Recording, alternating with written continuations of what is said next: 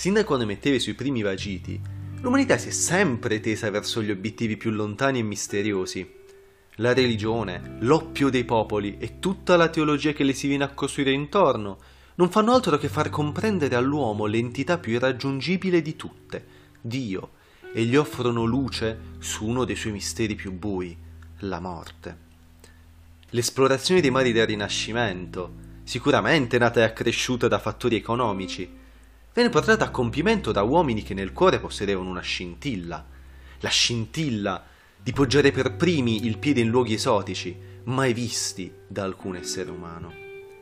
E che la stessa scintilla si trovi anche in quegli uomini che cercano di portare l'umanità negli angoli più reconditi dello spazio? La matematica nasce anche per questo, è carburante, carburante per alimentare la fiamma dell'umanità, sempre tesa a sfiorare quella verità universale a cui tanto aspira.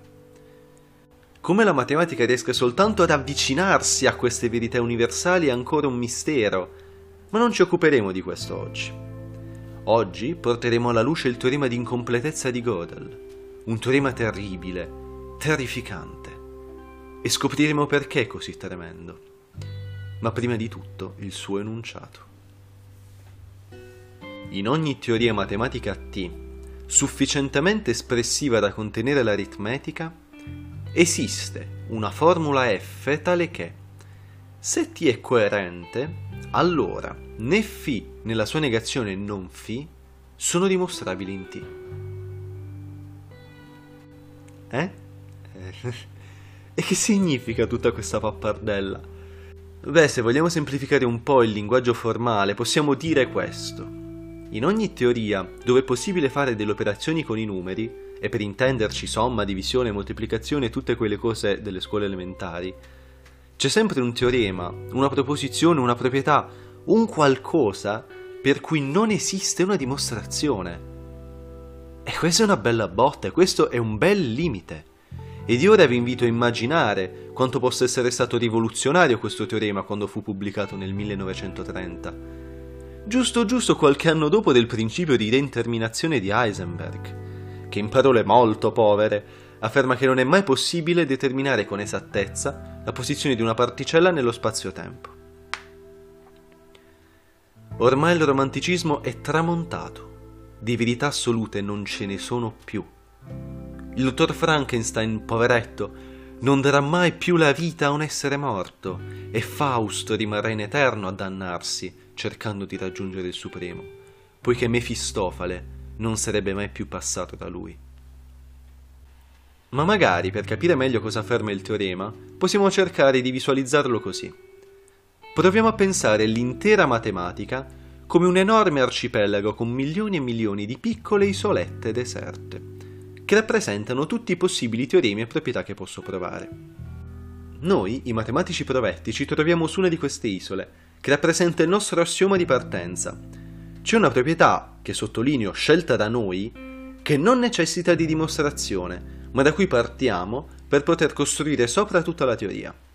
Il nostro obiettivo è quello di costruire tanti ponti, cioè le dimostrazioni, quanti ne servono per raggiungere tutte le isole.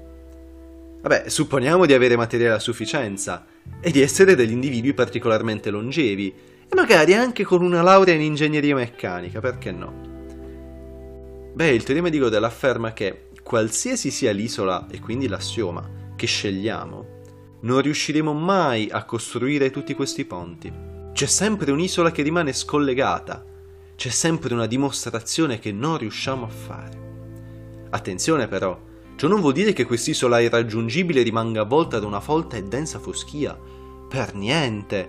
Anzi, con il nostro binocolo dell'intuizione, quell'isola la vediamo e come. Eppure non riusciremo mai a raggiungerla.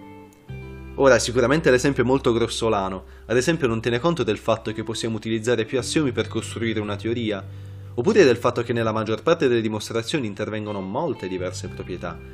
Tuttavia spero che abbia dato almeno un minimo l'idea. Ma quali sono state le conseguenze di questo terribile teorema? Beh, non basterebbe una intera stagione di episodi per raccontarlo, quindi analizzeremo solo una di queste possibili reazioni a mio parere la più affascinante. Beh, questo teorema pone i matematici di fronte a un bivio, accettarlo e stravolgere completamente tutte le convinzioni costruite fino a quel punto.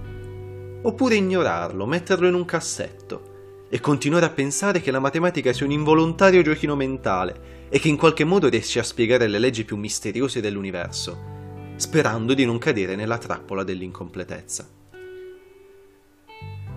Ammetto che, quando per la prima volta mi è stato enunciato il teorema, fui molto scosso. Per un giovane matematico, sapere che la matematica, la sua materia preferita, da sempre idealizzata come la torcia che scopriva le verità più buie, aveva delle zone d'ombra che non riusciva ad illuminare. È come per un bambino sapere che Babbo Natale non esiste.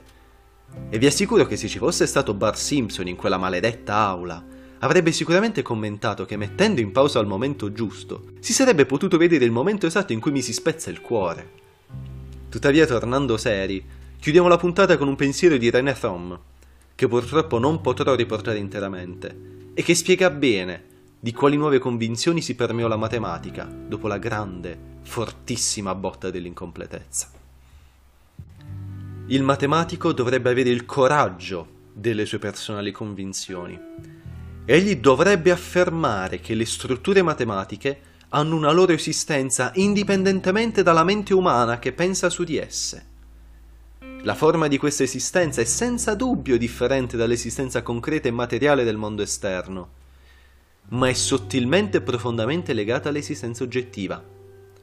Come spiegare altrimenti, se la matematica è il prodotto casuale della nostra attività cerebrale, il suo indiscutibile successo nel descrivere l'universo? E perciò l'ipotesi di Platone delle idee che danno forma all'universo è a dispetto dell'apparenza la più naturale e filosoficamente la più economica ma in ogni istante i matematici hanno solo una visione incompleta e frammentaria di questo mondo di idee e si devono ricrearlo nella loro coscienza con una ricostruzione continua. Con questa fiducia nell'esistenza di un universo ideale, il matematico non si preoccuperà troppo dei limiti delle procedure formali.